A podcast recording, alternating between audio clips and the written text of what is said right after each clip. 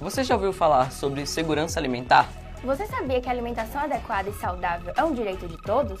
Aprenda no programa de hoje sobre os desafios da segurança alimentar no Brasil e o que devemos fazer individualmente para promover a alimentação adequada e saudável. Eu sou o Luiz Felipe. Eu sou a Ana Sofia. E, e este é o Cooperio On. Você já chegou a imaginar a situação de sentir vontade de comer e encontrar uma dispensa literalmente vazia? Vamos além. Imagine não apenas sentir vontade de comer, mas sim ter fome. Ter fome e somente se deparar com a angústia de encontrar a geladeira vazia. Essa situação é comum para pessoas que passam pela insegurança alimentar. A insegurança alimentar é um fenômeno que ocorre quando uma pessoa ou família não possui acesso a alimentos saudáveis e que sejam suficientes para satisfazer as suas necessidades.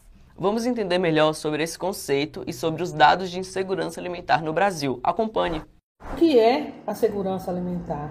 Né? É a possibilidade é, da população ter acesso a alimentos seguros, nutritivos e em quantidade suficiente para atender às suas necessidades. Isso é a segurança alimentar. Inclusive, o primeiro direito básico do ser humano, que é o direito a uma alimentação adequada, né, de qualidade. É um direito do ser humano e é dever do Estado. Nesse sentido, quando esse direito é violado, né, quando falta, né, quando há uma ameaça a esse direito, direito ao alimento, nós dizemos que nós teremos, temos aí uma insegurança alimentar. E a insegurança alimentar ela pode ser leve, pode ser moderada e grave. A insegurança alimentar leve é quando há um receio, uma possibilidade dessa família é, futuramente passar fome.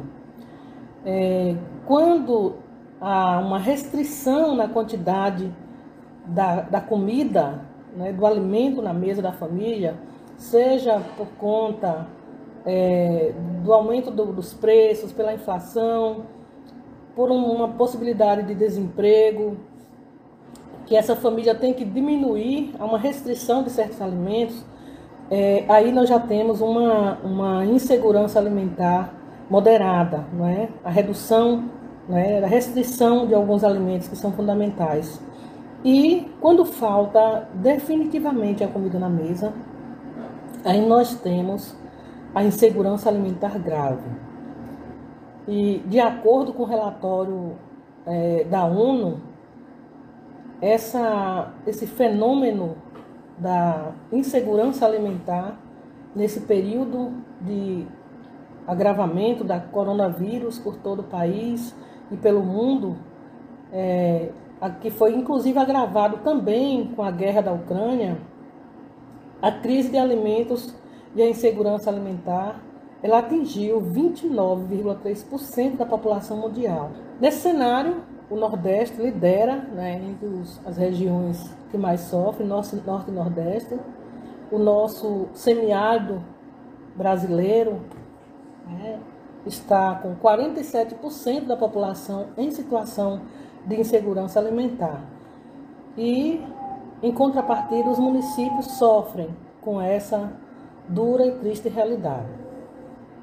As políticas de transferência de, de renda, né, como o, o Auxílio Brasil, são as formas é, de, de enfrentamento né, que ainda existem. Né? Então, em Irecê, por exemplo, nós temos 11.619 beneficiários do Auxílio Brasil. Significa aproximadamente um público de é, aproximadamente 30 mil pessoas. Né? No último cadastro do Vale Gás, nós tivemos 3.604 famílias cadastradas. Esses pro programas de transferência de renda, que hoje chegam entre 200 a 400 reais, é o que tem sustentado boa parte dessas famílias. Porém, como vimos, o percentual de pessoas que passam pela insegurança alimentar é um dado relevante que devemos nos atentar. Diante desse contexto, é importante sabermos que a segurança alimentar é um direito. Existem políticas públicas voltadas a esse objetivo. Veja agora. Em 2003, é, o governo brasileiro ele assumiu o compromisso de combater a fome e a miséria no território nacional, né? E para isso ele criou a Lei 11.346, de 15 de setembro de 2006, que visa o direito de acesso a uma alimentação é, saudável e segura, né? através de estratégias como o CISAM, o CAISAN, o CONSEA e o PLANZAN. Tá? Essas estratégias elas garantem a organização, a fiscalização e a manutenção das ações desenvolvidas para atingir essa meta. O CISAM, ele é o Sistema Nacional de Segurança Alimentar e Nutricional, que garante né, o direito humano à alimentação adequada em todo o território nacional. Já a segurança alimentar e nutricional a gente pode entender como a realização do direito da pessoa a ter acesso permanente, né, irregular de alimentos de qualidade em quantidade suficiente sem que para isso a pessoa comprometa necessidades ou acessos essenciais, como por exemplo deixar de pagar uma conta, deixar de comprar um medicamento ou de ir em algum lugar pela necessidade de comprar um alimento, tá? É, tem como base práticas alimentares saudáveis que respeitem a diversidade cultural que a pessoa está inserida e que seja socialmente e economicamente sustentáveis. A insegurança alimentar é um fenômeno que tem diversas causas associadas. Elas abrangem desde questões conjunturais, como flutuações econômicas, até problemas estruturais, em especial aqueles de ordem socioeconômica. Essas diferentes causas estão ligadas às quatro dimensões da segurança alimentar, estabelecidas pela Organização das Nações Unidas para Alimentação e Agricultura. Bom, quando a gente fala de segurança alimentar, a gente precisa observar e precisa entender que ela vai afetar direta e indiretamente toda a população.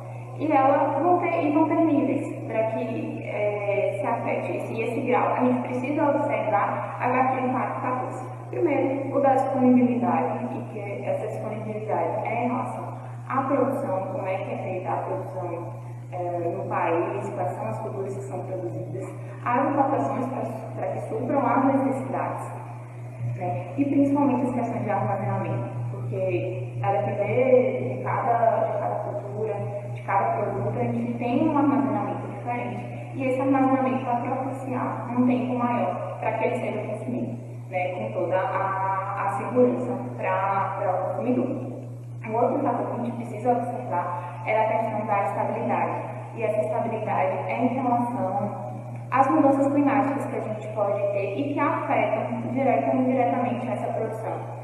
E falando em produção também, a gente precisa observar a sustentabilidade. O manejo do solo precisa ser responsável para que gerações futuras consigam utilizar. Um outro processo que a gente precisa observar, o outro pilar, é em relação ao acesso. O acesso precisa estar fisicamente disponível para aquela pessoa, é, aquele alimento. Então, a gente tem algumas questões de dificuldade em relação a populações que moram em, em locais muito distantes, ao centro do urbano. Como aprendemos, a insegurança alimentar é um problema multidimensional. É um problema social, econômico e sanitário. As possíveis soluções para ele precisam ocorrer advindas das esferas públicas, privadas e contam também com as ações que podem ser efetuadas em escala individual e coletiva. Entre essas soluções, vamos aprender agora o que devemos fazer individualmente para promover a alimentação adequada e saudável. Surgiu um mito de que para comer saudável a gente precisa ter muito dinheiro ou gastar muito dinheiro, mas isso é um mito que não existe. Eu vou provar para você. Sabe por quê? Pra gente comer saudável, a gente pode comer até o que tem no nosso quintal. De repente você tem aí um pé de manga no quintal, um pé de goiaba, um pé de mamão. E frutas são extremamente saudáveis. Você pode consumir aqueles alimentos que tem na roça do seu avô. O que, que tem lá na roça do seu avô? De repente tem feijão, tem pinha, né? De repente tem melancia na época do inverno, feijão. Esses alimentos são super saudáveis e não vai ter um custo alto. Então a gente consumir alimentos que são culturais, que são da nossa região, como beiju, cuscuz, batata doce, mandioca, feijão com arroz, carne, frango. São alimentos que são possíveis a gente inserir no nosso dia a dia e que não tem um custo alto. Então é mito achar que para comer bem tem que gastar muito dinheiro.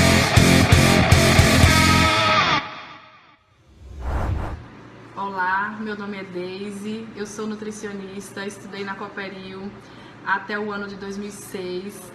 É, logo depois que eu me formei, comecei a trabalhar na prefeitura e continuei estudando até chegar onde eu gostaria muito, que era trabalhar para é, o governo federal. Hoje eu sou nutricionista da EBC.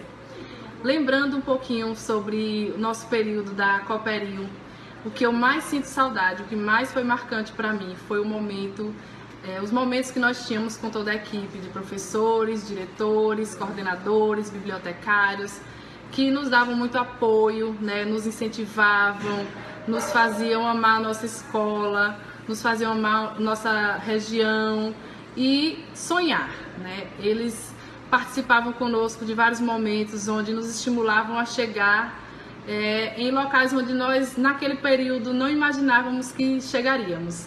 E hoje eu digo que alcancei esse objetivo profissional de estar morando outro, hoje em outro estado é, com o incentivo que eu recebi da escola. Então foi assim muito marcante para mim. É, além das Olimpíadas, gincanas, é claro que são eventos que todos lembram, mas o principal foi esse acolhimento que eu recebi da escola. Obrigada a todos e um beijo.